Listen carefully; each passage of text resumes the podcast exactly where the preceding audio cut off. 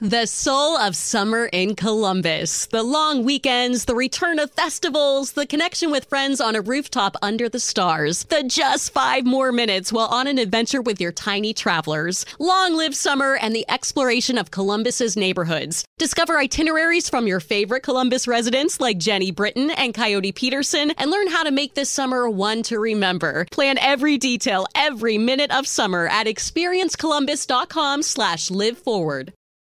White Castle presents CEO Lisa Ingram. My great grandfather opened White Castle in 1921, which is why I'm excited to announce the new 1921 slider, inspired by how we made them 100 years ago, with a 100% beef patty topped with cheddar cheese, caramelized onions, tomato, lettuce, and pickles. Come see why originality never goes out of style. I'm Lisa, but you can call me the Slider Queen. White Castle, long live sliders. Pasteurized processed cheese at participating castles.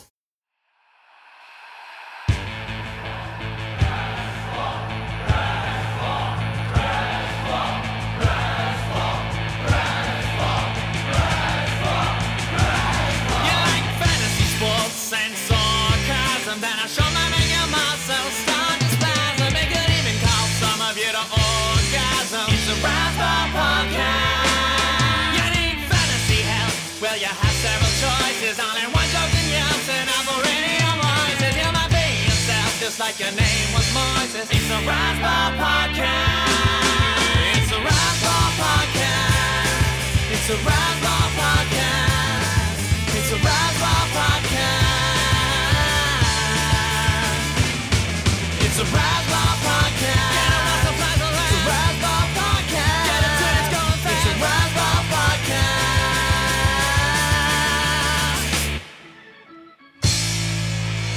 All right, welcome back to another episode of the Razzball Prospect Podcast, powered by Prospects Live. For the first time, this is, of course, your host, Ralph Lifshitz. Is a very special episode. Not only do I have my main man, my my my co-Batman. I was going to call you Robin, but that's insulting.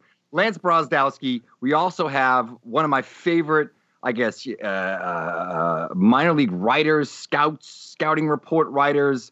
Uh, John Eshleman of 2080 Baseball is joining us tonight. So, John, welcome to the show. great to be here. It's great to be here. I'm trying to think in this analogy if if if there's co-Batman, like uh, you know, the Joker is a little too Let's easy. just be the Justice League. We have like enough people, right? You could add a couple more people in the background. We'll just Yeah, pretend yeah. Jason's here and Jason Perini. We'll, we'll get everybody together and we'll just we'll just be the Justice League of prospect. Yeah, yeah. It's a it's a it's um you know one of the things that I sometimes uh, mention to people when they ask me about it is like you know the the media side of this and the people that are getting out to lots of games and stuff. Um, it's a pretty it's a pretty nice community. You know, like Mhm. you just mentioned some. You know, you mentioned Jason uh, Panini. I you know I talked on the phone with him today. You know, like it's just um, you know it's one of the things that I don't think people realize that I, I really like about working in this industry is is the level of collaboration and and kind of the mutual um, understanding and bond that a lot of a lot of people have of trying to figure out how to do this and make it work. At least in my case, I love it. how to how to do it, make it work uh, for a career. So Absolutely. John, so imagine we're in an elevator of baseball and you have to give me two, this is good. Good. We're going We're more at the winter metaphors here. meetings. We're at the yeah, there we go. We're at the winter meetings. You're in an elevator with Scott Boras, No, you're just an innovator. Theo Epstein. You're an Oh, yeah, yeah, yeah. an elevator with me and I've never met you. Give me the 2-minute pitch on who John Eshleman is.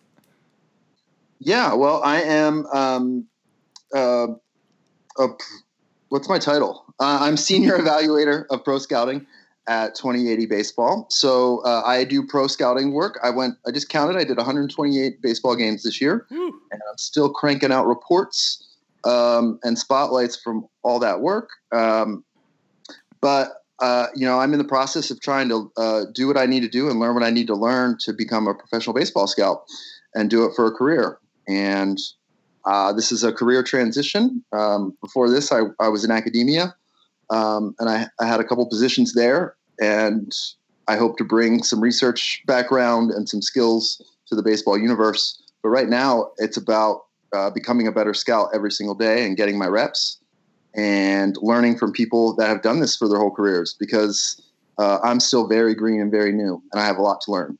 So I don't know. Absolutely. No, that's a good pay. It's probably less than two minutes there, too. Well done. Uh, I feel like those always run over. So AJ Preller's going to be in a hurry, man. When I corner him in the elevator and pull the like alarm and stop it and be like, "Hey, AJ."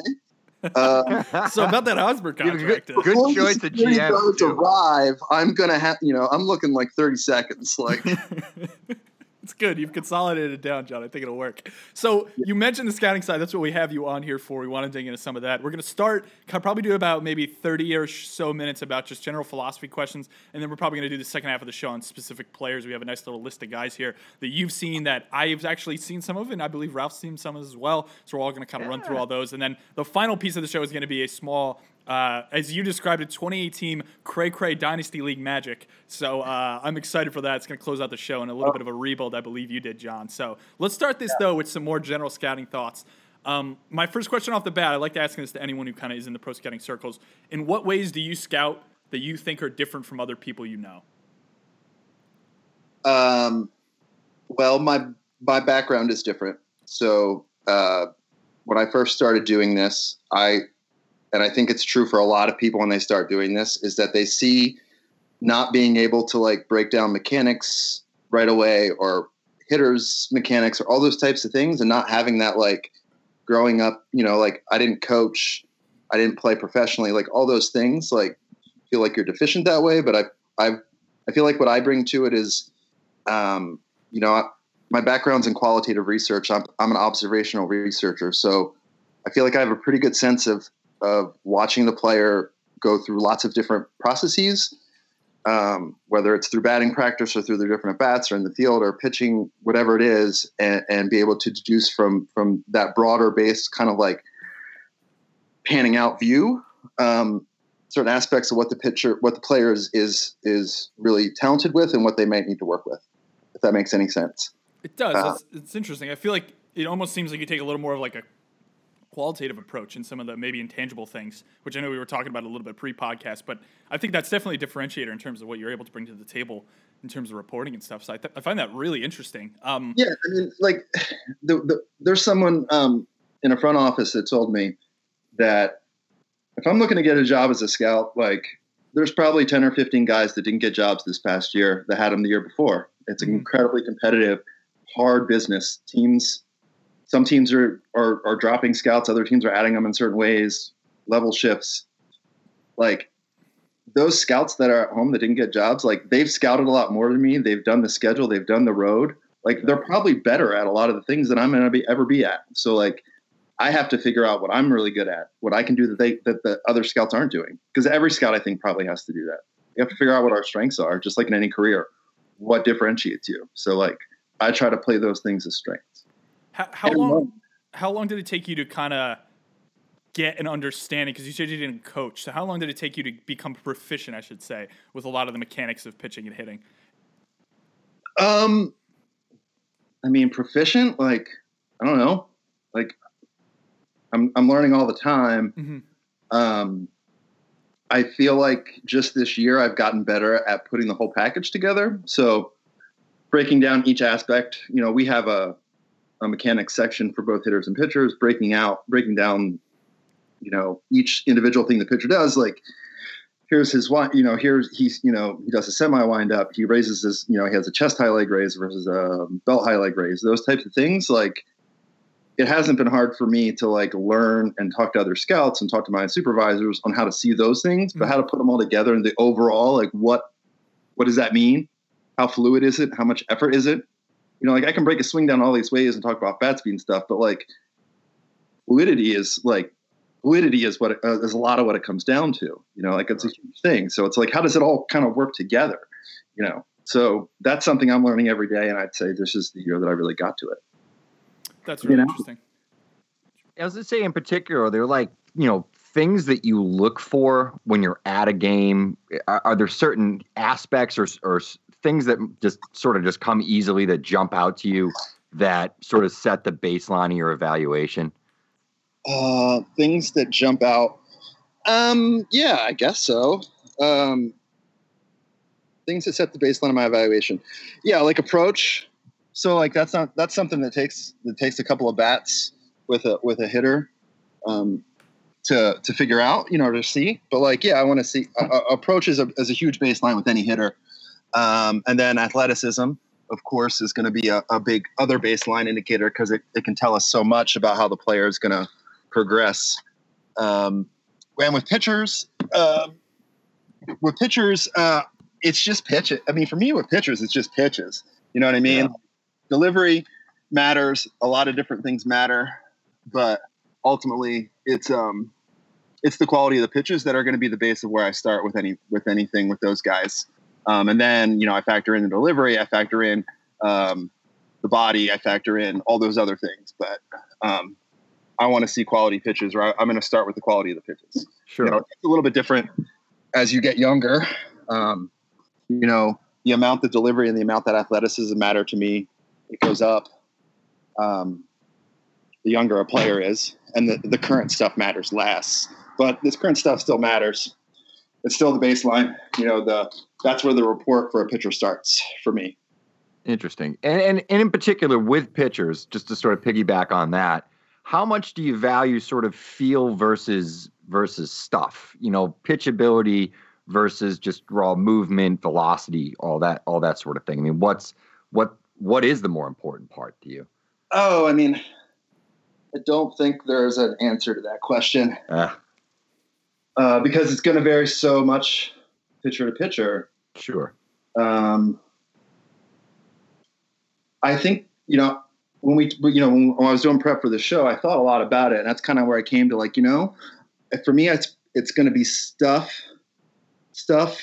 It probably goes stuff, pitchability, feel second, um, and and then mechanics third. But like they all matter to the point that like I can't write an evaluation and like feel good about it without evaluating all those things. You know what I mean? Like it's not Sure. like it's just it's just you have cases where like maybe I don't have an example off the top of my head, but it might come to me like maybe someone um, you know there's cases where guys don't have great arm action or don't have good great deliveries, but they have really good stuff Mm. and they shove like they want to shove. You know what I mean? Like Yeah, yeah, for sure. like, so, um, at the same time, there's guys that uh, kind of can look like that, and you think they're going to be like that, and it ends up that the delivery really just becomes too much of a bear if the body backs up a little bit, and all of a sudden they they're they're having trouble locating or whatever. You know, Sure. I, I got a question actually, John. When you're seeing a pitcher for the first time, do you generally That's where I feel like you first. can you can ascertain all these things to some extent off the bat? Because that's something I've always been interested in. I, of course, I mean, I feel like at point at some point there's diminishing returns on how many times you see a guy, but I also feel like every time you see a guy, it, you get more comfortable with your analysis of the player. And I think with how many games that I've gone to this year for Fort Wayne specifically, like that, I got very comfortable with a lot of those guys. I was I was comfortable saying certain beliefs of mine on them, as opposed to seeing a guy like one time and just being like, I think I got an idea of him, but I'm really not sure. So I guess on starting pitchers okay, specifically, so, like, so Fort Wayne, um, yeah, how many times have you seen Nick Margevicius pitch? I did not see him actually. Okay, how many times did you see uh, Mackenzie Gore pitch? I saw him twice. Okay. How about like Patino? Like, I'm just trying to get a sense. Patino, I just saw a bullpen, never saw him pitch. I saw Osvaldo Yeah. Hernandez three times. Yeah, so that's not that much. You know what I mean? no, like, I, I, it's true. that's not diminishing return. That's for sure. Yeah, Um, no, I'm definitely not at that point. I think that Yeah, point yeah. hens- extends way further out. I'm saying like for you, you go to a park, you're seeing a guy, maybe top 200 prospect, you know who he is, maybe doesn't have too much high pedigree, and you sit down, you watch him. And like, are you like, I want to see him again? I want to see him a third time. Are you comfortable after that first start? Oh, um, yeah, one start. And if that one start is bad, like that's hard. Mhm. But like the job is hard. Sorry. Sure. You know what I mean? Like uh, the way it works definitely in the media, you know, the way it works for us for us and what we do at 2080 and the way it definitely works for teams is like you have to be efficient. Like they're trying to get you know they the budget they have for their scouts is is is capped at a certain amount so like there's not enough money there for you to see guys three or four times pitchers so I see. if, I see. if you see them once like like you got to tell your scouting director what you saw you know and you know i think the thing that makes the media and the the pro scouting world different as far the way I see, you know, way I understand it is like, you know, you know, I see a guy, I see a guy in April. Um, I'm not going to see him again, and like no one else at 2080 is going to see him again, probably. You know what I mean? Like, there's a good chance in a pro Sure. like you put your report in, maybe you see him again later in the year because teams will do that. Maybe someone else sees him on a crossover. Like, like they're able to contextualize your report amongst other reports. Okay. So it, it, functions a little bit like a spotlight of that, or like a snapshot in some ways. You know what I mean? Like, Interesting. and then when you have more information, when you see more, maybe you watch video, maybe you do something else. You know, like maybe you come across them again, then you then you update that. You know, so like it is always going to be a snapshot. It's just the number of looks on that snapshot get more and more and more um, if you see a guy each different time. And the reason I was asking, like, how many times have you seen some of these guys? Because I used to have a really hard time with it. I used to feel like I saw this guy once. Like, how am I going to tell my, um, you know, at the time, like 35 Twitter followers, like how good he is based on one start? Um, but like, I've started to realize the more I do it that like what I see in a guy in one start, it's not going to change that much the next start, really Interesting. like the better you get at it, the more reps you get. Like it's hard. It's hard. It takes time. It takes like like I share my reports with people in the industry. You know, we have an editing process at, at 2080, so I I'm talking with my supervisor about those reports to help me get better. So like I can get better at doing it on one look. But like saw Shane Baz more than once, saw Nick Neidert more than once, saw a bunch of guys more than once this year. But the second time, like I'm recording velos and I'm having a look, but like efficiency wise, like I need to focus on the guys I haven't seen as much because like Mm.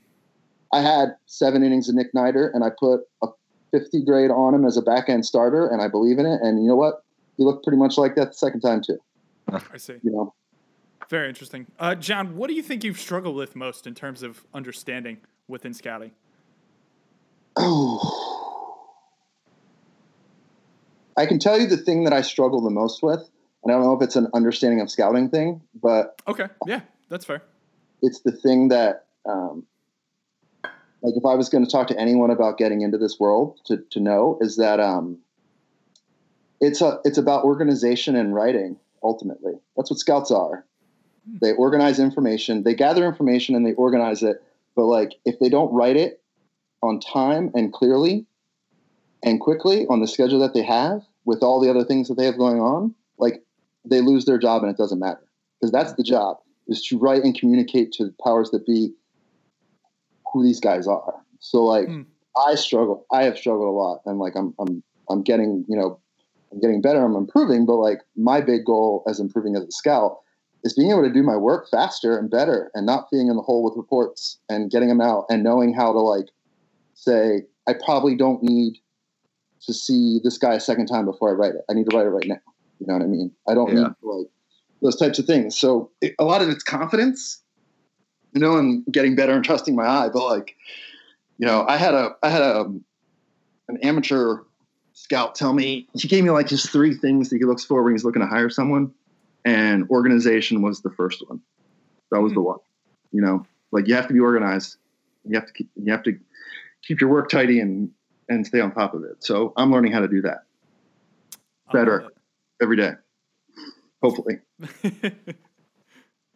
That's probably the toughest thing in life is just consistently staying organized, like just in, in general too. So I think we're all struggling with that. So I can appreciate that for sure. Well, I think when you're, I mean, I'm, you know, I'm pretty open about like, I struggle with, that's something that I struggle with. And I think when you're like that, you tend to surround yourself sometimes with people that are really good at it to like have it rub off on you. But really all it does is make you feel worse about yourself. Incredibly motivated people that like, yeah, I get up, at, I get up at six every day. I'm typing by seven. It's like, who are you? Why are you my friend?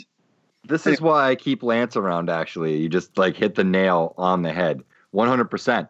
But uh, I want to transition a little bit too. But like, what are some of your your I guess for lack of a better term, I kind of hate this word, but pet peeves, what in terms of you know pitching or position players from a scouting perspective? Is there something that just you see it from either the pitching side, maybe you know with hitters defensively or offensively, that just really turns you off to that player? oh, turns me off. I don't think I see stuff that like Well, maybe I do. Okay, so with hitters, with hitters, the thing, the, the, the thing, there's one thing that drives me crazy, crazy, crazy with hitters, like beyond all else.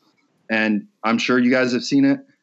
Um, usually it's with a reliever where like a reliever comes in and he walks the first two batters, or maybe he hits someone and maybe he throws a wild pitch and he's not just missing, like he's not sure, like, he's not missing in the same way. It's Mhm. like, All and over the place. Yeah. yeah, so suddenly there's nobody out. There's two or three runners on, and a guy comes up, and this guy throws like, um, you know, a 55 foot slider, and a guy like swings at it on a empty count. you know what I mean? And puts himself in the whole 0-1 on a guy that can't throw a strike. Like, Uh, I don't, you know, I see, I see versions of that. The example I gave was pretty extreme. So like in that extreme example, like, I'm not saying it means like crumple up the report. This guy's a non-prospect. I never want to see his face again. But like, it's definitely gone in there. You know, like there's issues there. Like if, if you're not paying attention to the game enough to see and understand that like this is a place that you need to take a pitch, like, um, you know, and some of that's it's going to vary by situation. You know, Sure. there's one particular time it's sticking out in my head where like they were like down by two runs. I mean, it's just like it was, it was to the point that the pitchers behind me that were charting were like that. That was awful. Like what did I just watch? You know. Uh, so that's the hitter one. Um, but it's. I mean, I'd have to see a lot of that, you know, to to like really be off a guy. Um, I think there's two pitcher things that drive me batty. One is more of a lower level one. You see it in the Appy League a lot. Is um, two outs, base runner, the number seven or eight hitter at the plate um, who can't catch up to your fastball, and this pitcher is so distracted by the guy on first or second base, he can't throw a strike, he can't stop throwing over, he can't stop stepping off. Uh huh. Just get the batter out. Like, Yeah. yeah. trust your stuff. You have two outs. Get the batter out. Um, so that bugs me. Uh, you see less of that as you go up the levels. And then um, my other pitcher thing, and it, it sticks out because I just saw it the other night. Uh, I was talking to the scout behind me about it. Um, you know, just being able as a pitcher to like trust your stuff and like know know who you're facing. You know, like I saw a guy comes up, oh oh count. The batter has slider bat speed, or what I call slider bat speed, or gets called slider bat speed. This guy might be able to really barrel up your slider, but if you throw a fastball and it's in the strike zone, he's probably not going to really do a ton of damage to you. So what's the guy do? Oh oh, he throws him an 82 mile hanging slider, like the one pitch this guy can hit. Trying that to you- backwards, and you're like, why?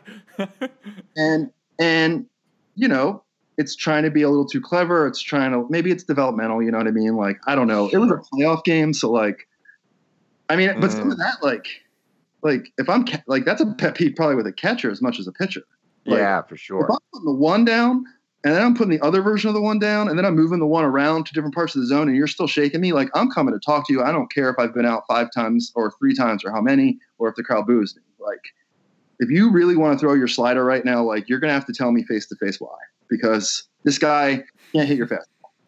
So, um, That's a good one. Yeah, that's actually really, really good. I, I love that one. Lance.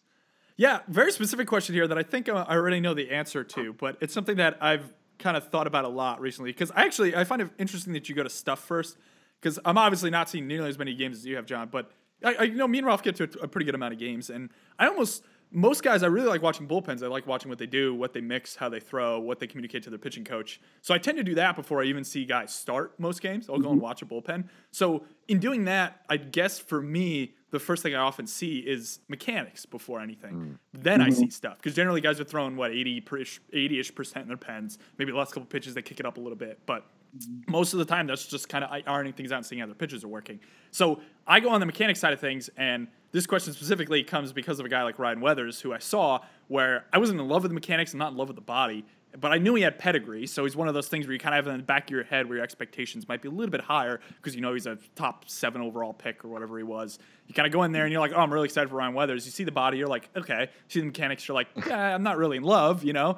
And then you go and see him pitch, and you're like, he gets guys out, you know, and his pitches aren't bad. But I guess for a guy with not the greatest mechanics, do you go? And I, I again, I think I kind of know the answer to this, but let's say you were in that scenario like me. You know, what are you what are you doing to ascertain the whole value of a player? I guess maybe you know what I'm going to break this question up. Let's go first with When you see a guy you know has pedigree, do you think that affects how you look at the player at all? Have you been able to kind of remove that from your evaluation? Uh, Like a guy how, like Shane Baz. how long do you have? give me the give me the elevator pitch again. You're All talking night, to Preller. all night. uh, you can't you can't remove it. You I can try. I can try it. Um, and I used to try to remove it to just not think about it. And then I got to the point that I like that doesn't I can't I can't remove it. Like I know the guys, I know who gets drafted, I know how much they get paid. Like there's no way around it. So um, so now I I I accept it for what it is, which is like there are people that uh, make decisions in this industry that thought this player was valuable to X, Y, and Z extent, and like it is now my job to figure out how valuable I think they are. So I I, I really try not to let it Okay. affect the evaluation too much. I'd say that the more reps I get, the more I do it. It, the shorter amount of time it I can see and make the logical argument of why that player is pedigreed the way they are. You know, Interesting. Okay. so like, um, so let's take an extreme example. Like, even like like it doesn't take a lot of looking at Mackenzie Gore to see that he uh, is a really good athlete who has a sense of how to pitch Mhm. and can shove. Like even if you see his command not great sometimes, like the stuff, like the overall, like it doesn't take a lot of looks on a guy like that, you know, and that's why he went so high in the draft and got paid so much money and is valued so uh, the way he is. You know what I mean? So like it gets harder like when you get away, and I, I think where you know where we're going with the question is like, so what if a guy um, has um, good stuff, but like just not not not great athleticism or not great delivery? Like, exactly. then- yeah. That'd be yeah. the second part.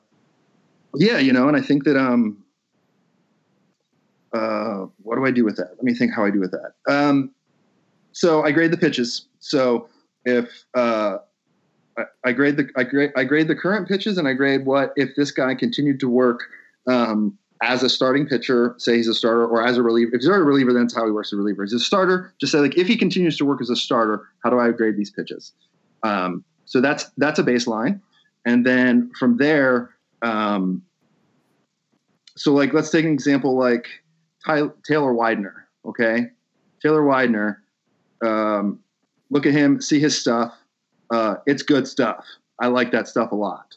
Um, then when I go to the delivery, well, like this is a really quiet delivery too. I like this delivery a lot too. Okay. Mhm. So now I have the stuff and how I'm projecting. Now I have the stuff. And when I'm thinking about how to project this stuff, I can feel good about the projection and, and it getting better maybe or staying how good it is now because of the quality of the delivery. And I can feel good about him maintaining that delivery because like even though he's not a great athlete, he's at least an average athlete. Okay. So that's like the positive example. And I had to do that to get myself to the other type of example because it's I'm starting to think that it's not one you, I see a ton of, to be honest. Hmm, I think most guys that have pretty good stuff probably are generally have pretty good deliveries and are generally pretty good athletes. Um, but I'm sure I can think of an example. Um, a lot of times it's with relievers. That's why they're relievers. Mhm. Um, you know what? Like I don't love Touki's delivery. This is a pretty good example. That's awesome stuff. I love Yeah. Stuff. Whew. I saw when I saw it out of the pen, like, like it was like I can imagine like what the Dalai Lama felt like when he found Nirvana. Like it was a little like that. like I, I just had to go be quiet in my car because it was like a seven. That night was a seven fastball, seven curveball out of the pen, and one in the All Star game for one inning. Um, Wow. so, um, I mean, like disgusting things to Eloy Jimenez that made me vomit in my mouth. Anyway, uh, but I don't. Yeah, so I think that it's pretty rare to see a guy with a poor delivery and not be a great athlete and still have really good stuff. At least with any consistency. Like maybe like at a showcase in one inning or whatever, but like if you see it for enough innings, that guy probably isn't going to have. He's not going to have the consistency to show that stuff repeatedly. Is my guess. Is how I think about it. But then if a guy is a really good athlete and then the delivery isn't great, but the stuff is really great, you know, I. I don't know. I'm, I'm sorry. I'm not. I'm not doing a great job answering your question. I don't think no, because I uh, don't think there's a No, good answer you to it. are. No, yeah. It's more about how you come up with the the thoughts around it. the more than anything. process, exactly. yeah. Well, you the reason I love the question is because I've really had. I really like the last day. I've really thought a lot about this. About really how do I do this? Mm, interesting. Introspection's good. Yeah. White Castle presents CEO Lisa Ingram. My great grandfather opened White Castle in 1921, which is why I'm excited to announce the new 1921 slider, inspired by how we made them 100 years ago, with 100% beef patty topped with cheddar cheese, caramelized onions, tomato, lettuce, and pickles. Come see why originality never goes out of style. I'm Lisa, but you can call me the Slider Queen. White Castle, long live sliders. Pasteurized processed cheese at participating castles. Texting privacy policy and terms and conditions posted at textplan.us. Texting enrolls for recurring automated text marketing messages. Message and data rates may apply. Reply stop to opt out. The pandemic has been hard on all our kids. New studies show more than one in three children who started school in the pandemic now need intensive reading help. Here's the good news your child can be reading in just 30 days, guaranteed, with Hooked on Phonics. My first grader was behind in reading, and this program has made a huge difference. She's now reading above grade level. I use it for my kids' nightly reading for school. We love it, and it's super easy and quick to do. My kid, who just turned four years old and has been using the program since January of this year, can now read. Thank you so much, Hooked on Phonics. Even if your child has been struggling, Hooked on Phonics will teach your child to read in just 30 days, guaranteed. And right now, you can get started for just $1. Text the word KID to 323232 right now. It's fast and easy. Text KID to 323232 and teach your child to read in just 30 days, guaranteed. Text the word KID to 323232. Text KID to 323232. Well, and I'm sure. I was going to say, I'm sure you probably had a lot of time for introspection um, while you were on the road. It was the self-proclaimed road to nowhere. Um, Why don't you tell us a little bit about that? Tell us about, I guess, your summer and spring, and what sort of motivated you to do this. I know you touched on that a little bit in the opening, but I thought it would be fun to kind of dig into it. Maybe hear, you know, uh, how tired you are of baseball, if you are tired of baseball, if that's possible. Some of the highlights, the lowlights, the best places to eat who's got good Ooh, food, funny yes. accents, I'm all that fun that. stuff.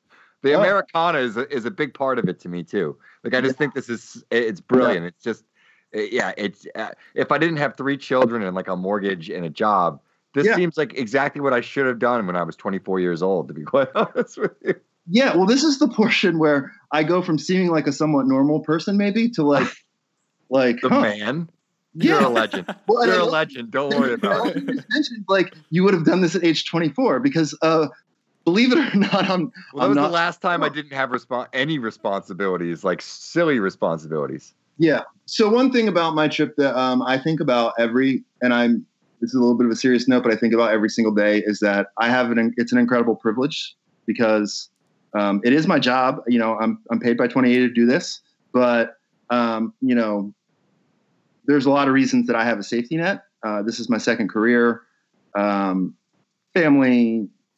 I don't know. I don't want to get into the whole deal with what privilege is to people, but like Yeah. not everyone has this opportunity and i take it very seriously and yes i've had to make some sacrifices to do it but like nothing too extreme um, you know i um, had the opportunity through 2080 um, to come on there and do a lot of scouting for them and the, and the catch was that to do it and to do the coverage uh, it was going to involve a lot of driving and seeing a lot of different you know doing it this way and um, I'll tell you what, I had a very rosy eyed view of what it would be like when I started. I was quickly disabused of that notion because um, it is a grind and um, uh, it's a lot of time on the road. And the fact of the matter is, like, you know, my lifestyle kind of fit it at this point.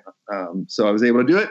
And it's um, awesome to get the reps. Like, I talk about reps a lot, but like, I went from doing like a couple games a week Mhm. uh, max to doing like five games a week or doing like six games a week or whole series. I think the big thing is whole series because that's how pro scouts do it. Like when you go from trying to deduce what a player is from like a game here and there as a hitter to like seeing him for three straight days or four straight days and his BP, which you get that access if you're in the media like I am and it's your job, like or you're a pro scout, like that's a way to get to a whole nother level with scouting. At least, at least like that's how I feel like I've gotten to a whole nother level with it because Cool.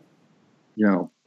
Um, so, yeah, you know, I looked at it when I started. Though I was like, "This is going to be an awesome, super sweet, fun road trip." And then, like, I blew out my alternator, and you know, like, you know, I've like kind of, you know, eating out kind of gets a little bit old, you know, those types of things. But overall, like, it's been a phenomenal experience, and uh, like, you know, I don't know, 128 ga- 128 games is what I just counted, and it, it feels I thought it would be more, but um, but that's still a lot of baseball games.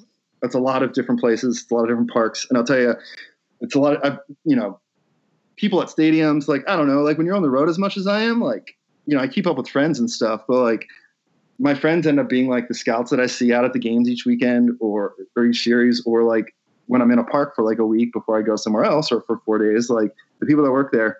So I'm super appreciative of those conversations. Um, you know what? It does come back to like you asked me about about scouting though, like or like something that maybe I is different about how I do it than other people. Like, um, like when I like I take that other time at the park, like I'm scout like for me, like I'm scouting the whole time I'm there. Uh, and- and it may be like I'm sitting there with my computer up and I'm writing, but like you better believe I'm listening if like the guys that work there are talking about a player. Yeah. You know what I mean? Like, and I'm not going to say like which things they could be saying that matter or don't matter and how much they matter to me, but like there's definitely things you hear in that context that matter. You know, like if I hear about a guy who's like really taking it seriously and working his ass off to learn English, and like that, that's going to show me a little, that shows me a little something. You know what I mean? Like that he's committed to that as something he's trying to do, for example. Like, not saying that if someone's not doing that, I have a problem with them or anything like that, but like, you know, that's something that stands out to me. Like you overhear things like that. Um, there are there are scouts that like don't take batting practice, like uh, you know that that don't feel like um, they need to be at a lot of batting practices or go to every batting practice or whatever. Like I can't go to every batting practice, but like that time is very important time for me to be at the park and watching guys and, and being aware of what guys are doing and how they go about their work. So um, I that was totally off tangent, but I want to get it out there. No, it's good. You're probably gonna have to ask me more specific questions about this trip though, because I don't even know what to say about it. I mean, I really don't. Like, Well, what's what's sort of like the roadmap? I mean, wh- where did you start? Where did you end up? Where did you drive so- around a lot? What leagues did you see the most of? And Yeah, so the kinda goal- month by month. was to do full league coverage as much as we could um, and, uh, at 2080 to cover as much as the minors as we could. So we supplement with video some, but like my boss, Adam uh, McInturff, has certain links that he's covered. We had a guy in Florida, Steve, certainly certain things he did in Florida for us. And then we ended up in a situation where we needed someone to kind of fill in a lot of the gaps. And that was kind of what I did. So I started in Arizona in uh, for spring training, and went out there and did a whole kind of like spring training overview. I got to see all the clubs, kind of start getting um, getting back in the flow, um, accumulating at bats with guys, seeing innings, starting to write scouting reports, writing up that stuff. Uh, but I was there for that first for a month of spring training, or it's about three weeks of gameplay, and then um, I did Cal League. So it was a about a month run through the Cal League in April. So, um, you know, there are guys that I didn't get to see because of pitching rotations and stuff, but I did see all the clubs in the Cal League and kind of do a full overview. So, um, you know, it's hard to do with like promotions and stuff. You just can't, always get them. Um, but one thing I like to point out about like stuff like that Cal League work back in April, like for any, you know, I'm doing this as a scout and I'm trying to become a scout and like I'm writing this as scouting reports, like, like it may be April, but like I stand by that work in April. Like I know what I saw in April, and I don't necessarily like haven't seen the player since, but it's like I just don't. I I think sometimes I used to be a public consumer of this work, right? I used to read all the sites and do all the same stuff, and I was in a fantasy league and all those types of things, you know. And like it'd be like, oh, like this this report might kind of start to feel stale or old, but like the goal and the idea and what was hopefully in the work that you're reading and the work of people that are trying to do this is like what I saw in April should still be pretty darn close to what's happening right now. Like if I did a, jo- a good job in April, does that make sense? It does. It's really interesting. So like my really favorite example of this right now is Parker Dunshee. I saw Parker Dunshee in April. Mm-hmm. And I put a back end rotation starter grade on him. And everything he's done this year, from what I can tell, would suggest that that's kind of what he is. But like, I don't know for sure. I haven't watched another start. But like, I stand by that report, you know, because like that's kind of the job. Like when you see the guy, you say what they are. And when you're saying what they are and what you think they're going to be, it should be as close to possible the same today until the next time I see him. And that next time could be two weeks. The next time could be two years. But like, you know, it's it's one of those things that I think about a lot. It's like like that report, those reports are still current in my view, in my eyes. You know what I mean? But anyway, um, so yeah, so I did, I did Cali, man, uh, all through the Central Valley of California. Uh, it got a little weird. I'll be honest. I was in I was in, I was in Visalia during this whole like the the like capturing or like the release of this Golden State murderer information. Like I don't know if you remember this, but like it was about a police officer. Like he was a murderer who like did all this stuff, but he was originally in the 70s like a police officer from Visalia. And I was there when it was being released and um uh it was just kind of it was weird. It was a little weird. Um but like weird like weird how just like people were strange because it was going on and it was like a stain in the city or like people there were strange like it was like uh, they were part alien like oh, I think it was strange. Oh, I'm just gonna crush all my Visalian listener base. I think it was strange. we love you Visalia rawhide If you've ever been in a circumstance where you're like, oh, I can see why a serial killer lived here. Like, man, it was a little like, Oh wow, I see. that's awful. That's awful. No. Well, uh, bye, Visalia listeners. No, I mean, I was a couple weeks into my trip. Uh, there was, it's just sometimes these towns don't have a ton going on. I was exhausted. I was trying to get my taxes done, and there was like this whole serial killer story. So it was mostly about me being in kind of a funny place. Um, as I recall, the the hotel situation wasn't ideal for me in Visalia, so um, not it didn't leave me with a positive, uh, a super. but I'll tell you what, that Visalia Rawhide Club, 30 30 grade for Visalia that ball club, I freaking love that ball club. At least what I saw then, because I love Pavin Smith. Um, really I'm a Pavin Smith guy, um, and I uh, I like Marcus Wilson for what he is. Um, they had some pitchers thrown, like Huang got, ended up getting traded, but I liked him out of the pen. Takahashi was there, um, who I haven't written up yet, but um, I have more recent stuff on Takahashi from some video I've done. I'm looking forward to writing him up. Good, good. That's a good. That was a good club. Good club. Uh, but anyway, yeah. Um, really cool stuff though. Um, I've never really been in Central Valley. Then I went to the I went back to Arizona for like a couple days to see some spring, but then I drove across to the Midwest. I mean, I don't know what to tell you, man. Like, I've seen a ton of freaking fireworks shows. I've been a lot of. I mean, actually, I mean, like I've seen them through the rearview mirror, I should say. oh, sure you know, that's usually when I get the hell out of there and it's like it, they have them like at every park too yes I know you totally know what you mean I've learned I've learned that if my online dating profile existed in one singular place, it would be uh, Bark in the Park night. Uh, you know, it's just like, oh, like, wow, I should just come to these Bark in the Park nights when I'm not working um, because this seems like the exact type of women that are always matched with me. Anyway, um, you know, there you go. Lady listeners if you're into the bark at the park night and No, I'm uh, not saying I'm into you like the you I'm like the saying cut of John's jib. Uh, contact us via Twitter at Prospect I'm not Live. saying- no, no, no. no. well, this My is Bark the devolved. Park joke did not go as well as it did in practice. Like I was, this is not how I wanted the barking in the park joke to go. Man, me and Ralph's minds are in the gutter. They, they always are. What's the best? This is totally off topic. What's the best thing you ate? Like, eh, did you eat anything like totally unusual or just regional that you like That never amazing, thought yeah. you'd eat before? That was amazing. Because I feel like that's a huge part of like when I go on these trips, like it's trying to eat like something out of my out of my comfort zone.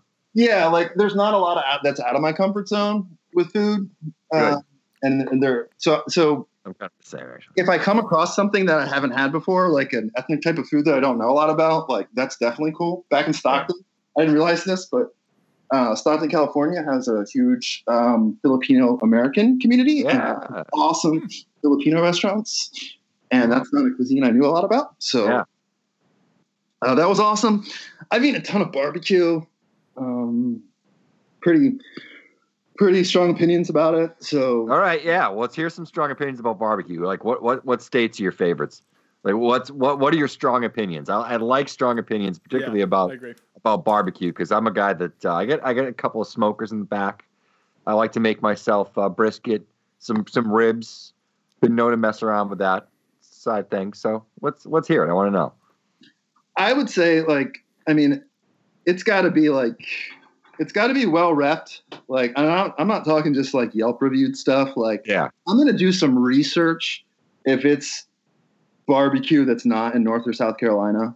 Like that's just kind of like a rule of thumb. Like I can't trust this barbecue in any way, shape, or form. Uh, if it's not from from and, and if it's from South Carolina, like you know what I found, it's like Carolina barbecue, like South Carolina, the golden style with the mustard is like Yeah. it's like the boom bust prospect of barbecue. Like you might get 80 grade, like you might get like you know, Like mate. Yeah.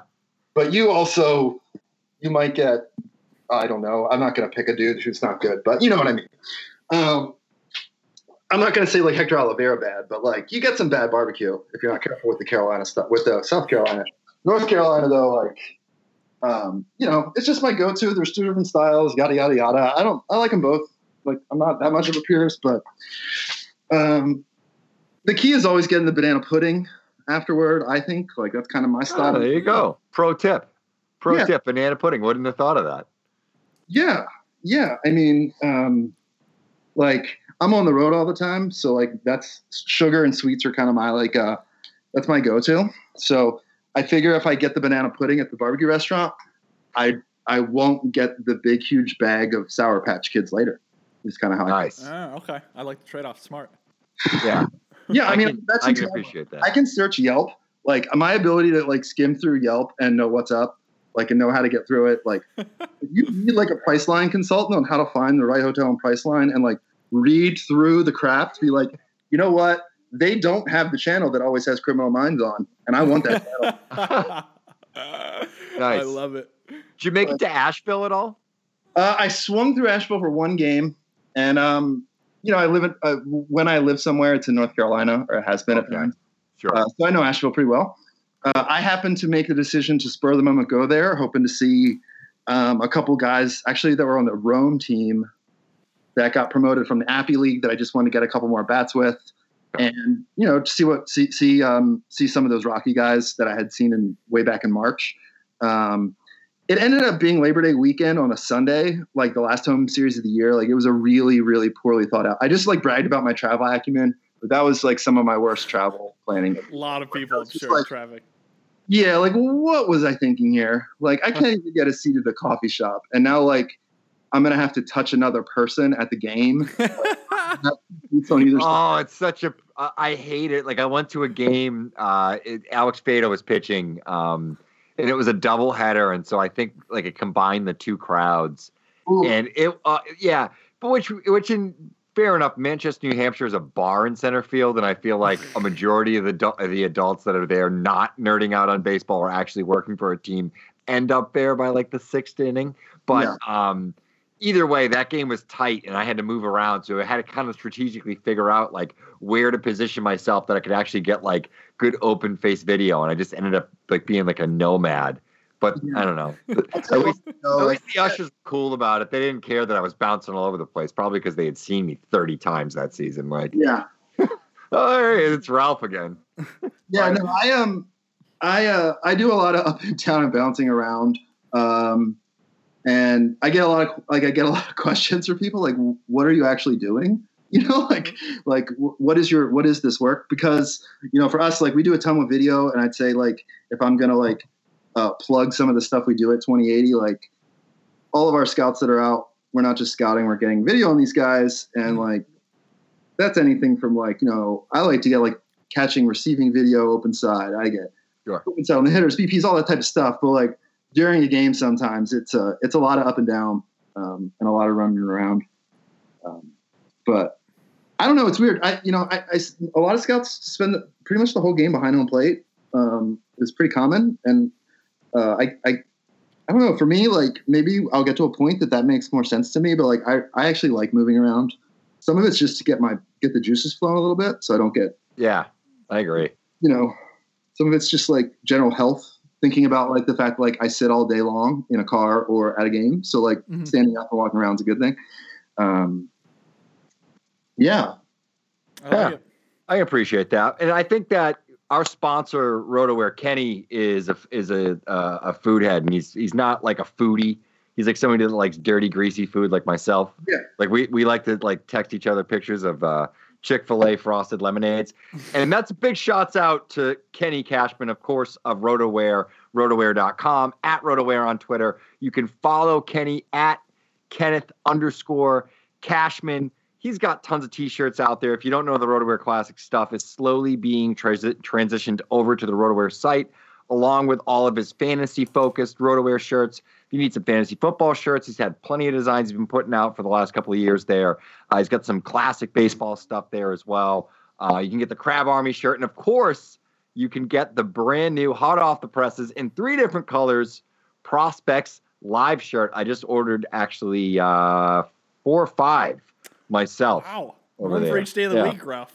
Well, I had to get During some the for the for the rest of the family. Ah, I I'm gonna dress the whole family up in Prospects Live clothing. You know, Christmas photo, uh, right? apparel. I, I have to get the brand out there. Rep rep hard with the with the home Are team. you gonna make a? Are you gonna make polo shirts so you can wear them and be under uh, most? I guess you guys aren't gonna. You probably aren't gonna have the same type of dress code. We have a dress code. Most most websites have a dress code. All teams have a dress code. Yeah. And, uh, polo shirt is definitely approved attire. So you know. We we want you to look like Charlie Blackmon. Like that's that's what our goal is. We want beards, hair. you Yeah. know. We want Yeah, them questioning we what wanna- they're doing and also where the heck they're from. We want security to watch you at all times. Yeah. No, that's.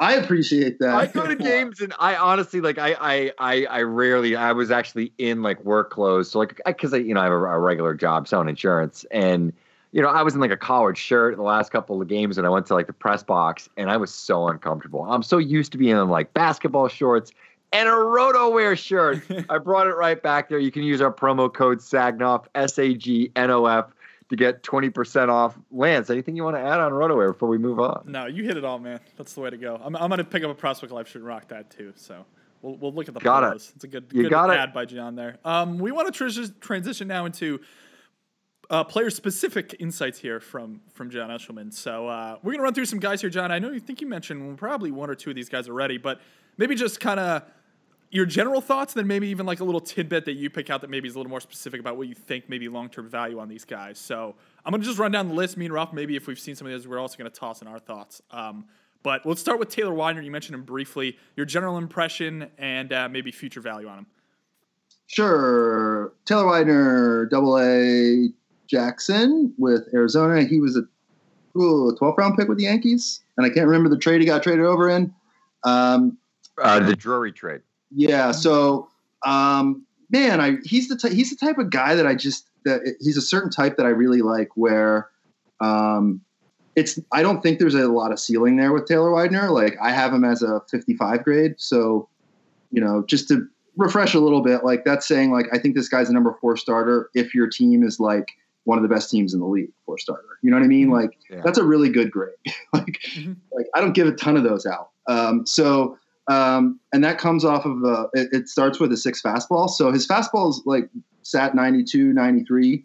Um, you know, that's like average maybe 55 velocity, but I have it with plus movement. Like he gets really good arm side tail uh, when it's like lower half. So um, like I have no, I don't have platoon split worries in any way, shape, or form with Taylor Widener because the run that he gets on that fastball, then his next, his, his best second is his changeup. So mm-hmm. it's a similar, it's a similar movement, and it's just backed off, and it has a little bit of you know, you know, with the slowdown, it's going to fade a little bit more. So the way those two pitches work together, like it's nice. I like it. I have it as a 55 changeup along with it, and I have it, I have it as a six fastball because he commands it like pretty freaking good, and he's going to continue to command it pretty freaking good because um, it's a it's a really nice deli- like there's some there's some some quirkiness to the delivery with like the way he kind of turns back towards second base a little bit for me, but like not enough to like he repeats it pretty well. I think he's going to repeat it a little bit better. Like he he lost a little bit as the as the outing went on. We're late season here, so like you know that happens. Um, but he's going to throw strikes. Uh, I don't think he's going to walk a lot of guys, and he's he's he's striking guys out because he can locate that fastball and it has a lot of good movement on it. So uh, and it sets him up real well to go to the changeup. I have the slider as a as a as a future average pitch. Um, I haven't, you know, I don't really do a lot of like checking in on what other people have on these guys. Like I could see scenarios where someone thinks that pitch is a lot better than I do. or, or, or not a lot better, like a half grade better. Um, he just wasn't throwing it in the zone very much. It was like really inconsistent. Um, so, you know, part of the reason I like a guy like Taylor Widener, like, uh, you know, those are three. You know, even if I have, even if I'm conservative on the slider by saying that I think it's a, a future average pitch, like that's three. That's a plus fastball with a good changeup and a pretty good third pitch, and you're close to the majors, and you have a delivery that I think you can repeat, and you're able to throw strikes. Like, you may not be a number two starter, but like, you're really soon going to be in my rotation and be there for a pretty long time. You know, throughout your throughout your contract. You know, throughout your rookie contract. I feel I feel pretty good about that. You know, Mhm. uh, that's kind of where I'm at with Taylor Widener. Like, really, just really liked it. You know, like it, it- it's one of those examples where like, you know, like it's not always about just the grade. Like, if I have a 60 extreme on a guy who's 19 years old um, versus 55 with moderate risk is what I have on Taylor Widener, which means like I'm 55 and I'm and I'm betting the house with my bosses that he is going to actually be that 55. Sure. That's what that that's what that moderate risk means. Um, whereas like that 60 extreme is saying like, well, I think this guy and I believe and I'm willing to put it into this report. This guy is a 60, but there's also a chance that he could be a 40. Like that's what that risk rate means. Like I might be wrong and he could be a 40 instead. So um, the value of that 21, 22, however old Taylor Widener is in double A, who's already showing it and has that like kind of like all the pieces already, like that's super valuable. Like that's, that was just, a, they did a really good job with that trade. He's going to help them, you know, in, in the next several years, or it could be a trade asset for them or however they try to use him. But I like Taylor Widener. Yeah, I think he's a guy that's that's really interesting. And another guy that I think is really interesting. They had a, a really uh, a cool kind of tweet, uh, actually Twitter interaction. I think it was with is it Doug Gray who uh, does Reds prospects on Tony Santillan, and uh, he's he's a guy stuff wise. It's always been really interesting. You know, big guy, you know, huge human being. I'll, I'll let you go into him, but I'd love to hear your thoughts on him. Yeah, he's big. Yeah, he is. He's massive. hard. So the tweet that that um, Ralph is talking about is that you know I've seen fa- I've seen 100 mile an hour fastballs this year out of the rotation, but like all three of this guy's pitches are, are hard. So it's like fastball touches 97. I- I'm sure he can touch higher 97 or he has whatever. I saw him touch 97 and sit like four or five, a lot of sixes. So like that's cheddar. And then Yeah. his slider was like 87 and 91 and it when your slider's 87 and 91 like it doesn't have to bite that hard to be pretty nasty because it's not that far off the fastball so like um you know that's just a hard pitch and then his changeup is 88 90 so like if tony santillan's changeup was uh 86 87 80 you know with some 88s in there like i'd feel really good about projecting him as a starter. But like it's just all hard. And the changeup, he throws it righty versus righty, which is something that I generally like really am into. Like Mm. that's like scouting dorkiness of just like, oh, righty righty changeup, woo!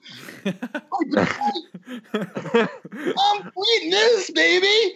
Um, I did the same thing with Mike Shawaryn, so I'm totally with you. um, you know, first you have to check with all the people around you, like change changeup. Is that changeup? No changeup. Okay. You know, everyone does it. Um, uh, inside jokes. Um, but uh, Make friends with a guy that logs the games for the team. That is always a good idea because that Yeah. guy will always tell you what he's got. there's this sense that like scouts always know everything about pitches and stuff, but like you see scouts like they have to ask those questions too, and like they'll ask each other like, "You have a changeup there?" And it's often with a changeup because if a guy throws a changeup 88, 90, there's a chance it was like actually a two seamer or Yeah, exactly. you know, like it's common. Um, anyway, Tony Santillan. Um, yeah, so like fastball slider, it's like out of the rotation, I have him as with a six fastball and a 55 slider because like he it, it, it is hard, but like it's it's pretty inconsistent and gets a little choppy. Like he can he can lose it for for periods of time, but as long as he gets it in and around the zone, he's going to get some swing and miss with it, and definitely get some weak contact with it. Um, it's going to hurt his it's going to hurt his control profile a little bit, but like he throws strikes pretty well. So like he's one of these guys that I end up with where it's like um, starter reliever third. You know, it's like the starter reliever third pitch issue. You know, it's like there's reasons that I look at a guy and want to like we'll put, put, push him reliever versus starter, and the third pitch is always one of them. It's hard when the third pitch is the only one of them, which is where I'm at with Santillan, where it's like I'm fine with the delivery, I'm fine with the strike throwing, like command delivery, those types of things will push a guy to a pen too. Like those aren't my issues there. My issues are that I don't love the third pitch, and this is why I think Tony Santillan gets interesting. Uh, just like I mentioned Touki earlier, it's why I think Touki's interesting. Is like it could be like really, really, really good out of the pen. Like, you know, I like my relievers uh, and my my back end guys to be massive and throw hard and be scary. And like, you know, that's a bias. Um, I like my starters to be that way too. To be honest, I like I kind of like everyone to just be big and scary. Not bad. No, overall. Oh no, no, no short, uh, athletic, six foot righty love. No I have so many six. Hey, There's so many sh- six foot righties that I like. I can't. I can't help it.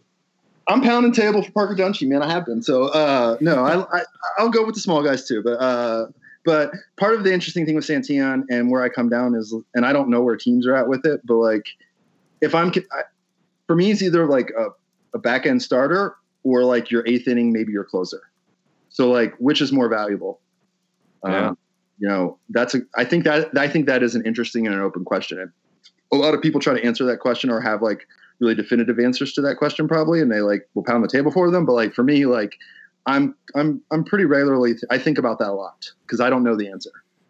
Yeah, I mean, look at like a guy like Josh Hader. I mean, you know, he's somebody that I always thought was going to be a starter because he had the stuff. The question was the third pitch, and he's come up and been a force with with Milwaukee. So yeah, I mean, I think he's probably a perfect example of that, and he has a huge impact. And I think ultimately that's uh, what led to suc- success with Andrew Miller, who at one point in time was you know a pretty highly touted prospect uh, in I guess Detroit and then the Marlins system. Yeah, I thought about Papelbon. Wasn't Papelbon a pretty good starting pitching prospect? Yeah, yeah, and they tried to actually convert him back to a starter in spring training one year, um, and then they immediately went back to uh, to putting it back in the pen. Um, but he and he's a guy that just kind of like evolved into like nothing at all. But that's a totally different story. Yeah, yeah, Um, yeah, yeah. And I but don't. yeah, yeah. I mean, yeah, he was another guy that was, you know, some. I think they, are- for the most part, a lot of them are. Um, yeah, yeah, sure, it's sure. sort of like every you know second baseman and third baseman essentially is like a shortstop at one point, especially if they sign in like the international market until they're proven wrong. I think that was like a old Theo Epstein s- slogan, like with international signees. It's like everybody's a shortstop until they prove otherwise. You know. and and and for us and what i try to do is like i'm thinking in a hypothetical vacuum with the player like i'm not thinking about his specific team and situation like so so, so like um years of like if he's on the 40 man already or options left remaining like that stuff that stuff's important and comes into the report. But like whether or not the team that he's with is the type of team that does xyz versus xyz with this type of player like i don't think about that. Like i can't predict that. So like um So the Reds' history doesn't uh, doesn't at all perturb you with uh, Tony. Uh, so it's it's Centillion. Is that what you said? I, I I always said Centillion, but obviously I'm. I think it might be Santalon, and I, I probably have. we have like four different pronunciations here. Yeah. Stand- I went with a with a hard Anglo double L on it, so Yeah. I'm gonna pronounce every letter.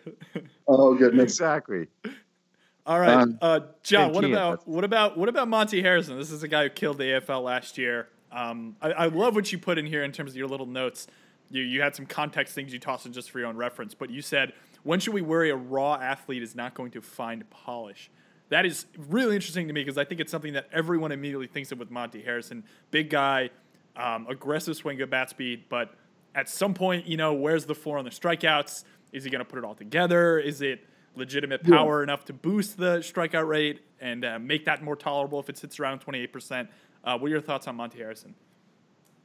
Uh, yeah, Monte Harrison. I'm pretty familiar with this player. I saw him last year when he was still with Milwaukee in in the Carolina League at Zebulon there, and in the fall league. And then I, I saw him this year. And uh, one thing to be clear about, like Monte Harrison is definitely a major league baseball player, and really soon. Like, like we're not talking about a guy who like may completely fall on his face and not make it at all. Okay, like he is a six defender with a six arm in center field So even if he even if he strikes out a ton of stuff, like he's already really on, he's really far on his way to being a regular for, right there. You know, Got it. so that, yeah, you know, so like, uh, it's it's six raw power, and there are people that probably have a seven on it, depending on when they've seen it or how thin the air was. Like, I I had I thought it was seven power until I got used to calibrating for Arizona because the length of the home runs he was hitting in Arizona, like it was it was impressive. It might be seven raw. I'm not a big raw power guy. Like, can you hit Yeah. it over? No. I agree with you there. So like, uh, so but yeah, it's big raw, and uh, what I see with Monte and like why I kind of you know put that question in there about the rawness is like he he just takes pretty raw at bats still, where um, you know feel for the zone and expanding the zone, and uh, especially on spin, just like swinging at spin that I just don't feel like a player uh, at age 23. I think he's 23. You know, he was a he was a prep draftee. He's 23, so he's had a lot of development time. Like, you know, I'm not I'm not saying you know I, I think I'm I'm coming in at a 55 grade on Monte. I had a six on him last year, so that tells you that like I'm I'm backing off a little bit, and it's because of the hit tool, and it's because of some of that like in this last year, like I just don't see it advancing. It didn't advance a lot, you know. And I've seen him in runs where like he's seeing the ball well and he's able to keep his weight back. And he, I like him with a little bit more toned down leg kick uh, than he has right than he had when I saw him at the end of the year here. But like, it's really impressive. Like that's why I put a six on it because I've seen this guy with the strength and the bat speed just like fight off stuff off the handle and still hit a double with it. You know, like it's a middle of the bat type of impact there. Um, but I'm starting to come down on like this guy could strike out 35. You know, I, he's going to strike out 30 percent of the time for me. Mhm. And like, if we're in the age of baseball and you're the type of team or whatever that like that's cool and you're down with that, if it's, it's probably going to come with. I'm thinking to myself, I'm gonna I'm gonna leave I'm gonna put it at 55 game because like it's good enough and like there's enough pitchers miss enough that like he's gonna hit his home runs. He's he's gonna hit home runs. So like you're getting at a, like a a low average, high strikeout, but with power, center fielder who can run. Like pretty darn good player, but I don't know if he's an all star for me just because the the offense the way the the way the hit tool is gonna end up shaking out. hmm Got it. And from one power hitter to another here, a little bit different of a profile. Um, college bat Brent Rooker, who's a guy who blew up early last year with a ton of home runs, and now it's kind of even out a bit. I think he's up in Chattanooga. Um, Yeah. Your Breaking thoughts out. overall? Yeah, I um he was one of the guys I didn't check. I wanted to see what his strikeout rate is really quick. Um I can help you so it's something you see. You know, I've, I've seen a bunch this year with different guys, and Brent Rooker is a really good example of a guy. Yeah, he's striking out 26% of the time, 29% last year. So, um, so there's K issues, you know, some K issues to look at there. I don't think that those K issues really have to be there. It's that he's making a choice, and the approach is such that he wants to get to that power and hit the bombs, and it's going to come with Ks. Like, I watched Brent Rooker take enough good at bats to know that if he wanted to hit for a higher average and strike out less, I bet he could. You know, if that makes any sense. And like, there are, there are numerous examples of guys like this in baseball right now, where they're in the minors and they're kind of going through some of this approach transition, whether or not it's like full 100% launch angle stuff or not, or whether it's you know just a matter of like you know we've always had guys that like will will subtract hit for power or subtract power for hit. Like that's not that uncommon. And for me, Brent Rooker kind of Brent Rooker kind of fits that profile a little bit. Like I lo- I, I think he has a pretty good two strike approach. Like, but he's also you know he, he swings and misses a lot because he he's trying to launch everything. You know, he's trying to launch a lot of stuff. If it's not two strikes, he's trying to launch it. So he's going to end up in two strike counts a lot. Um, I'm a little worried about the glove though. Like I, I, I think he's going to be a left fielder probably. Um, I just didn't love it at first base. I just the movement on the on the dirt and his kind of ability to like the hands with the hops and scooping and stuff just wasn't wasn't great. But um, you end up with a power hitting left fielder there. So um, because of you know it's it's a little bit similar to Monte. Like the strikeout load um, is going to hurt him, but I think there's a little bit more of a hit hit tool there. But be, because he doesn't have the running ability, because he's a left fielder only, because I don't think he's going to be very good in left field, like I end up more like an average regular grade with Brent Rooker. Like you know, like if you're you know, if you're like in a in a fantasy league or like a fantasy audience, like that home run total is going to you know be awesome for you from from any position, you know, or if it help you you know depth of your league. You know, for me, and what I'm trying to do is like think about the overall value of the player to an organization at, in the major leagues. Like that defensive knock is big, you know, like not so big that it'll keep him from making it or like being a pro. He's already in Double A, but but um, enough that it, it takes me down to more of an average regular than a than a, above average player. Now, how does he compare and contrast fr- from a guy that was in this year's draft, uh, the Astros, Larnach. Seth Beer, actually? Oh man, I was gonna. People asked asked me to compare uh, Rooker to Larnach. Beer, yeah, Seth Beer. Um, there's some similarity there, maybe. Well, not necessarily direct, but I'm saying, you know, in terms Yeah, of a guy um, that's not big defense, more bat first, came from a big, you know, obviously Rooker was an SEC guy, I Yeah. think, and Beer was an ACC guy. So, but still, big time college program, somewhat pedigree on that on that stage. When similar part, you know, spaces in the draft. Yeah, I don't know. I I, I find them to be, you know, just at least similar in that sense, not necessarily director, you know, Yeah, yeah, yeah. player to player. Yeah, no, they they are. I was I was. It depends on how you like. People like talk about similarity in different ways. Um, I don't care about like handedness and like the size stuff as much. It's more like how the tool grades shake out.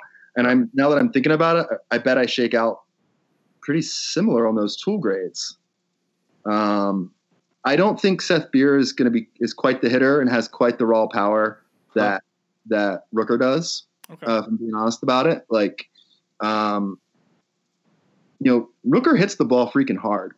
like he's Yeah, got he really does. ball. Like I didn't see a bat like batting practice was closed. Like I have to make my my power grades, you know, based off the game looks I had of four games with Seth Beer. So like I have him more as like a 55 raw power guy than a six raw power guy, and uh, more of like a 50 game power guy than Rooker's probably more like you know. I could see. I, I think there's more probability of Rooker hitting more home runs than Beer. Um, to be honest about it, you know, another guy like he did he DH the whole time I saw him. Um, I did see him play last summer with Team USA, and I think he may have been banged up. Me too. Was he banged up? I I think so. I, he Yeah. did not move well, so I was under the impression he, He he looks was. better now, athletically and movement wise, than he did to me last summer. I agree. From what I saw on video, I, I agree 100%. It's a left fielder, first base profile for sure. Um, I I have never seen him shag a fly ball, so like I. I would, you know, I don't, I haven't figured out how I'm going to write the report yet. yet, uh, probably with some consultation and some research um, with, with, you know, and ta- talking to my bosses about it. But like, um, I, you know, I'm probably willing to say like, you know, put him like with a fringy left field grade or an average first grade, first base grade until I see it. But like, it was four games of DH. Um, you know, he's not really a runner. Like, there's some power in there, um, but you know, I'm I'm learning, and and maybe this is another one of those things that's about my style and how I go about doing this. But like, I value defense, and I really value defense because when you get down to as you get up the levels with a lot of these guys, you're going to see some similarities in how they hit and like what kind of production they can put up. So, um, being able to be good, being able to play a better position or be good at the position you play goes a really long way. You know, that's a really good segue to Nick Madrigal, actually. Yeah, I was actually I was actually going to say that. Funny enough. So talk to us about Madrigal because I know Lance is a big fan. I like I like the player a lot. I, I think there's guys that I'm higher on from a fantasy sense, but there's a scrum there at the top for me. There's a, almost a dozen players that could potentially be the best player that comes out of this draft. So um, enough Yeah, about that. Tell me about Madrigal. Yeah, and for me, like I don't think Nick Madrigal is one of those guys that's going to be the best player out of this draft. I think Nick Madrigal is going to be a really good Major League Baseball player for a long period of time, and that the money they invested in him was very low risk because Got it. Got it. Interesting. you know what I mean. Like, uh, he's the, he's the exact. You know, I'm I, I'm I've been thinking through. You know, you can tell I like I think through these. I, I don't just like see a guy and just write the report. Like, it, it takes me a little time to think through. Um, and really process what I'm seeing. And one one of my tendencies, or one tendency that I'm working through, is is to get nitpicky with guys. And I feel like I can get nitpicky with the Nick Madrigal type because I can tell you what he can do. He can play plus second base. Like he's a six for me at second base, um, which would mean like even though it's not a great arm, like emergency wise, he can play some short for you. Um. He can play some third for you maybe if if you're like a team that wants to like move him around or like has reasons to do that. Um, he's going to hit a lot of line drives and he's going to get on base. Like he, he is definitely going to hit the ball. Like, you know, I'm going to say a six hit tool. So like, he is not an elite runner um, by any stretch, but like he's a he he has those short strides and he's a really instinctual player. So like he's going to add value as a runner and on the bases. So like I, I don't have my I don't have those notes in front of me on what my my times are for his run, but let's say he's a six, I, he's there's a good chance he's a 55 or probably a six runner. So like, um, that's a lot to like, right? like middle of the field, six hitter with not a ton of risk who can run and do different things for you defensively. Like that's a lot of things to like. I have him with like 30 power. Like I, yeah. I just, I don't see enough in the bat to like really like consistently drive. Like he's going to hit some doubles so like i won't be surprised that maybe in my ultimate grade i'll give him 40 game power which that game power grade would be saying like handful of home runs and a bunch of doubles. Like that's probably what i could end up with but like um, you know that's where the risk is for me. Like it's just not a bat path that's going to elevate the ball and while like he makes that he has that nice hard stroke um, he's able to barrel the ball like it just it's not like I, I just don't see a guy that's going to like muscle a ton of doubles or like do anything like that. Like it's gonna it's gonna it's gonna be a lot of singles with some doubles mixed in, you know, like, um, and that has value because uh, especially like if you're into the approach, and I think it's a pretty good approach. Like this could be a top of the lineup guy for you on a good team, you know.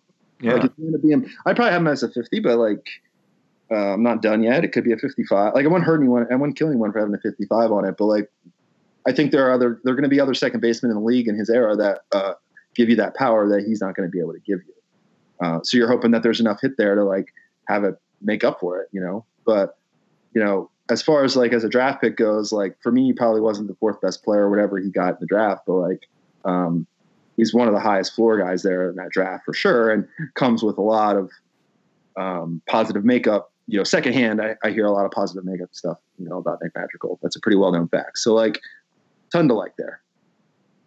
And last kind of White Sox I will touch on here um, is Luis. Oh, let's see if we is it is it Robert or Robert? It's Robert. Do you know it's that? Robert. Um, is it Robert? Yeah.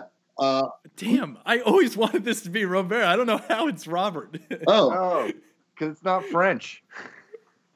well, it just sounds better than Robert. Like, there's no way that he was in Cuba and people were calling him Louis Robert. Like L- Lou Bob. Lou Bob. Lou Bob. I love that name. All right, Lou Bob. Lou Bob, John. Is he the best uh, player you've seen this year in terms of fair value? Um, he is not named Wander Samuel Franco, Yeah. so he's There we go. not the best. Uh, you know, it depends on how you want to do it with value and stuff. Like there's different ways. Like I, I put a seven on Wander. I have a six on Luis Robert slash Robert. I don't want to get it wrong from anyone.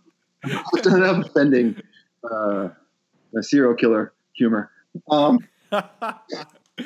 V- That's good. Vis- That's a good callback. Vasilla and the Robert camp. You're you're off their So- Christmas so, list, John. so, yeah, so uh, uh, I have some other sixes out there this year, but um, uh, point being, like I, I like this guy. Man. I like this guy. Like he is an elite athlete.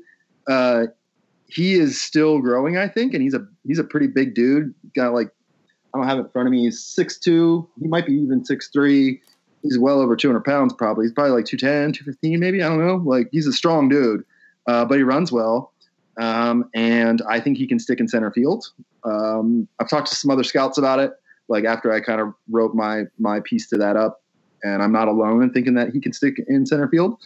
Um, there are probably scenarios where he um, ends up in right field, um, even though he could probably handle center for me. Like, like it's it's one of those hard things to know with the situation where, like, for me, when I say he can stick in center, like, I, there there's a possibility some team is going to have a better center fielder than him, you know, defensively, and want him in right field. The point is that like uh, he's going to be a good defender, and if you are in a situation that you want a guy um, that you're cool with average defense in center field for your team scenario, like he's going to be able to do it. Like he he makes plays. The first step isn't great in center field, but like he can go get it. He's a good runner underway. the bat, though, of course, like that's kind of that's the calling card. Um, and you know, his approach is his his approach um, flashes at times, which may be the wrong way to say it, but like he, will take some good at bats. Uh, he also expands the zone and he looks kind of raw at the plate still.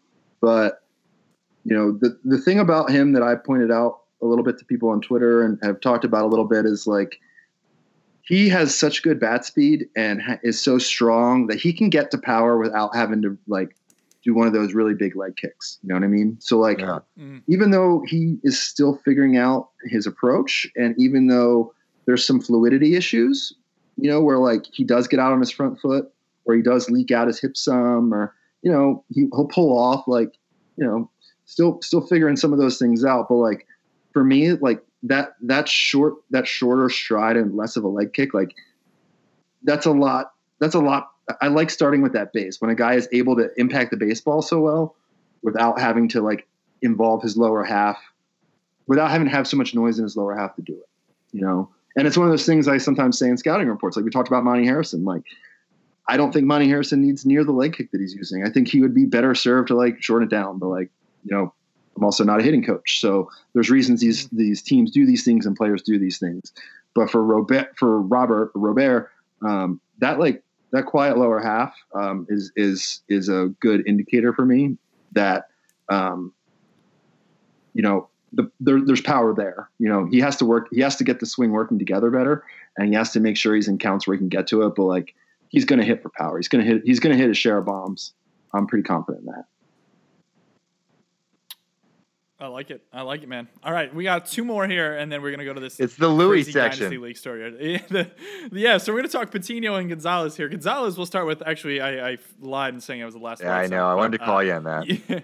I know. Damn it. you said that he is the guy you'd put directly behind Robert, uh, John. Um, and I actually can't say no much about Luis Gonzalez. So why do you think people might be sleeping? Magical ahead, like I'd have to think about it. Okay. But like, the point is that like I I'm I'm higher on Luis Gonzalez probably than some other people are, and higher than where he went in the draft and all those things. Um, you know, he is ceding center field to yeah he he's been playing left. Um, and Robert has been in center. Um, and I don't know if it's been like that all year. I didn't look at the game log, but like I see a good enough defender to play center field. So like if you're down on Luis Gonzalez, I'm guessing someone is down on him because he's really like looks like a tweener. Like if he's your left fielder, like uh, you know, he's probably not going to give you a ton of power, and he's not like an elite runner or a great runner. He's a pretty, I think he's a good hitter. Um, but for me, like I saw him when I saw him in left field, like there's enough of an arm there. Like I probably have it as like a 45 or a 50 arm. I'd have to check my grades, but like just enough of an arm and enough glove to stay in center. Like now, um, suddenly it's not so much of a tweener profile because like there is some raw power in there. Like he has power. Like I was surprised by looking at the body. Now he's a little bit older for high. He's a little old for high A, no doubt. But like, like when you look at that body, and you know you're not you're not seeing you're not expecting 50 raw to come out of it, but like there's 50 raw in there. You know, so like now I got this. Now I got a guy that's a pretty good hitter that can stick in center field and has a little bit of power. Um, that gets me excited. You know, like Whereas like a guy like Rutherford, like I'm definitely like Rutherford's more like the, the the tweener profile that scares me. Where like I know he can't play center field, and I'm worried that there's not going to be enough power for the corner. Gonzalez doesn't have enough. You know, he's not going to profile as a starter in a corner. Like if you're if you like Gonzalez, it's because you think he can play center. And maybe I'm maybe I'm I could be high. You know, I may be um, in the minority on thinking he can play center field. I really don't know. I haven't talked to people about it. But from what I saw in those three games, like the reads are there. He can go get it. I think well enough. So that's why I like him. Um, and then oh Patino. Oh yeah, Patino. Oh yeah, man. Are you in love with him, John? No, no, no. I don't get like I don't. No, you had like a, a, a tone there that fine. seemed like you were like, oh, Patino. Yeah, it was it was very like like what is it? Go- Loving. Gollum from like the the Lord of the Rings. Yeah, it was Lord like very much my precious like so yeah. I don't know. Oh god, I'm so creepy. Uh, It was all that time you spent in Visalia. oh, I just I just spent way too much time alone on the road. Uh, but um, no. Um, usually when I get quiet like that, the re- the honest to God reason uh, this is like really embarrassing to admit, it's that um, it's because I think I, it's because I think I'm really smart.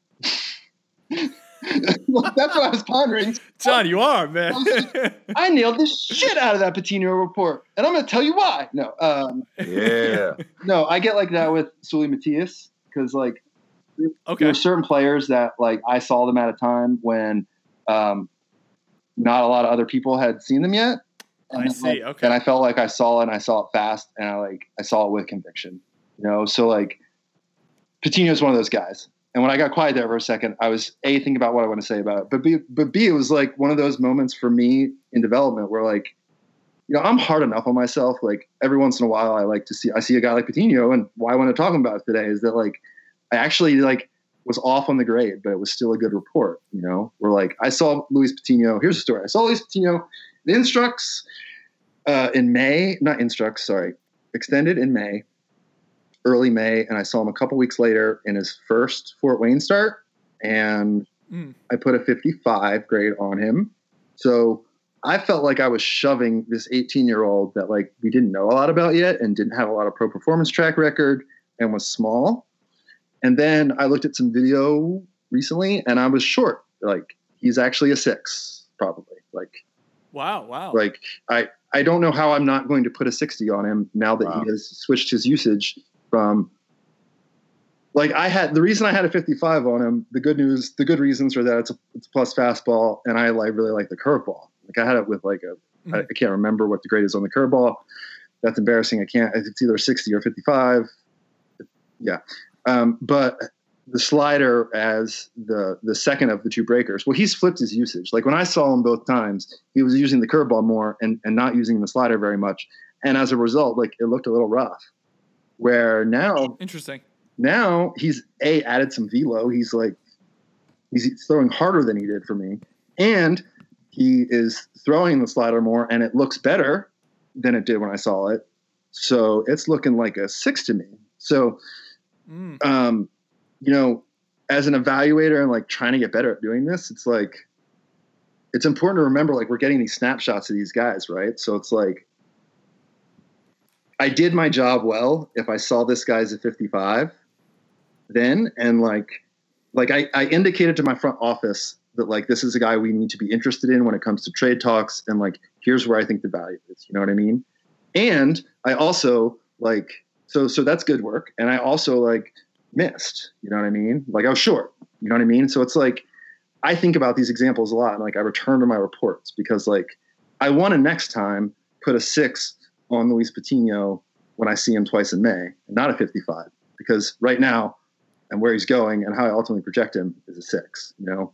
But like the, the, the growth and the work is to like see, see is to like, you know, the important thing is that like I trusted my gut when I saw it initially, like, and I did a good job with that. Like, it's okay to come back. It's okay to look at video. It's okay to like rewrite the report and a couple months later when you have more information and know more and be like, yeah, like I was actually a little bit off. You know what I mean? Like, it's not like a, Yeah. like it, it's just part of doing it. You know what I mean? And I, I sometimes I think one of the reasons I want to talk about it is because like I don't I don't know if people always understand that. Like I didn't understand that very well when I was reading this stuff. You know what I mean? Like of, of just how hard it is, or like just how much things can change, and that like there's really nothing wrong with like like the guys that are doing this, like you guys do, and the, the other the other guys in the public sphere that are doing this, like it takes a lot of risk to put stuff out there about these guys because people are going to nail you if you're wrong. But like, um, and it's bound to happen because players develop and change. It's what's great about baseball, right? I mean, that's that's the other part of it is maybe something's right at a particular moment, and Yeah. then ultimately, long term, becomes wrong as that player develops. That doesn't mean that the report was wrong. It just means that the player improved on whatever the you know, deficiency was that you might have spotted at that moment, or maybe they're just in something else entirely that you know he did Yeah. as an alternative, whatever it might be. But and you, and you have more margin for error. I think I think I think you have more margin for error the higher the number is. Where like the 55 is telling my boss a lot of what he needs to know when it comes to trade talks. You know, whereas like if it's a difference between a 40 and a 45 and the third or fourth piece in the trade, like it's much more important that I got it right the first time. Yeah. Know? Yeah. Like- Very true. like so um you know i used to think that the that the grades on the most important the top prospects and stuff those are the ones that were needed the most time and took the most work, and I had to be like, you know, the top of my game on, like those ones come a lot easier because like there's reasons those guys are so good, and it doesn't take a ton of, you know, Yeah. I don't want to say it doesn't take a ton. It's hard work, but like it's easier to figure that out than it is to like look at a four pitch guy who's like fastball of 90 and it's like, oh, kind of fringy. Like, I don't know. like, is this thing going to get hit hard or not? Like, uh, Robert Dugger is a great example who I just saw of that, who like, he has a, he has a fringy fastball, but like everything else is kind of good. So like, that's a lot harder than it is to like, you know, look at, look at Luis Patino at 18 years old throwing in the mid to high 90s with four pitches and say, he's good. Yeah, that's fair. But That's very fair. Uh, John, I think that's it for player specific stuff. I Yeah. appreciate all the all the insight here. Awesome. Um, so tell us a little bit about we got like five minutes here. Um, about your dynasty league, 28 teamer. You say that you've kind of ri- risen from the ashes, I believe. So I want to hear about this. Well, well um, I don't talk about I I don't talk about my fantasy league very much, but um, but it just so happens that I made the playoffs and I'm going against um, one of like I don't know any of the guys in the league really face to face. One of those types of situations, but like uh, it's one of my best friends in the league. So I like I wasn't going to talk about it, but because I'm just like I'm just I have to check the score really quick before I say anything. like um, I am no problem. housing him. It's like it's like he's like my pupil and I'm his mentor. Like that's how it feels, and that's kind of is because I'm old and he's not. But like, um, yeah, I am just destroying the kid, and it makes me feel so good inside that I wanted to like go on air and talk about it. Uh, man, I'm Check that score. yeah, yeah. No, I'm great. I'm up. Uh, we have a 14 category thing. I'm up 12 1 1 uh, with only a couple days left here. Now, granted, we're close on some of these, but uh, I'm feeling pretty good. I um, you know, fantasy is one of those things that like um, uh, it, it has really been a part of my process, uh, and I'm I'm learning how to like communicate that to people well. But like, um, you know, I I part of getting back in part of getting into baseball when I started like my initial writing job over at Pirates Prospects, like fantasy, getting into this big fantasy league was kind of part of it. Um, so, um, you know, it was how I kind of started getting into, you know, it was part of how I started getting into scouting and following, knowing how to read scouting reports and knowing how to interpret scouting reports and knowing who scouting reports to trust and why to trust them and all those types of things. So, um, so yeah, I just rebuilt for three years and uh, was awful. And turns out that when you do a lot of scouting, you get pretty good at drafting and trades. So, um, so yeah, so I've been able to, uh, you know, rebuild a team, and this is my first year of contention, and uh, it's a, hopefully going to be a long window. And I spent all this money on free agents that have been terrible, and I still have a chance to win this year. So like, it's it's good living, man. Like, what more could you ask for? You know, I'm in a cheap hotel, and I've got a fantasy league. I've got a fantasy team that's doing well. I'm driving to Arizona to continue scouting uh, for the fall, which is exciting news for me. So um, overall, I love it. life's good. Life's good. Beautiful. Especially Beautiful. because, um, you know, I was kind of trying to figure out like how has my team um, that was kind of like almost didn't make the playoffs and was a wild card. Like, how did I do this? But I have Alex Bregman. So like, if you have Alex Bregman, There you go. um, things just get real easy sometimes. sit back and sit back and watch. Like last week, I don't know. I don't have it in front of me. I'm pretty sure his OPS last week was 2,000. Like I'd have to look it up. But it was insane. I did see some small sample stat that was like Oh, yeah. mind. yeah, for that one week, like I don't, I'm not, a, I'm not gonna like project on this stuff or whatever. I'm just talking about like from a sheer like I own this guy in fantasy. Like to get a week in the playoffs of a 2,000 OPS. Uh, Oh man. when you when you we have average OBP and slugging as as stats for us as our part of our seven. So like yeah, man, so good. I love it, John. John, I think that's all we got for you. We don't want to keep you here too late. Uh, we're about an hour and a half in. Any any final thoughts, Ralph, or, or John, or anyone here? Or No, are we gonna send no. The, send the listeners off. I'm just I'm This I'm glad great. we were able to get John on and not focus on uh who is it, Louis Santana from Kingsport that we had to talk about like ad nauseum Tim with is gonna be a freaking Hall of Famer, and like these recordings are gonna come back to bite me in the ass. I know. Yeah, we'll see. I don't I don't know. He's gonna have to figure out where he's gonna play uh, defensively. We've seen Yeah, how that he's worked got a lot out for Willie Calhoun. I'm not too worried about uh, my projection on that guy. That, no, that's a good. no, um, I guess just to, you know uh, follow. You know, I'm my Twitter handles at 2080 underscore John. Uh, I will have, um, you know, I don't know when we're gonna when you guys will have this up, but um, some of these guys we talked about uh, will definitely be up there. Should definitely be up there on the site. Scouting reports and video on them. Um, so yeah, look for more stuff out of me um, to wrap up 2018, and um, I'm excited. I'm going to be doing coverage um, and, and have some things to do, baseball wise, uh, out in the fall league and um, and instructs. So I'm excited to be doing that. So Love it. I've been I haven't seen a baseball game in a couple days, and it'll be a couple more. But we're getting to the point that uh, I'll be I'll be out in Arizona, and that's exciting. So Absolutely. Awesome. John, thanks a ton for coming on, man. We really appreciate Hey, it. This I, was gotta a fun talk. I love talking about this stuff. Love talking. Yeah, this is great. We'll definitely have you on again, or even just chat, me and Ralph. I'd love to do that sometime. Yeah, So, for uh, sure. Thanks again, man. No problem. And I to- could come through a town near you at any point. So I'll Very true. Maybe even Visalia. to all the listeners on the Razzball Prospect Podcast, thanks a ton for joining us as always. Um, we will see you guys next week. As always, take care.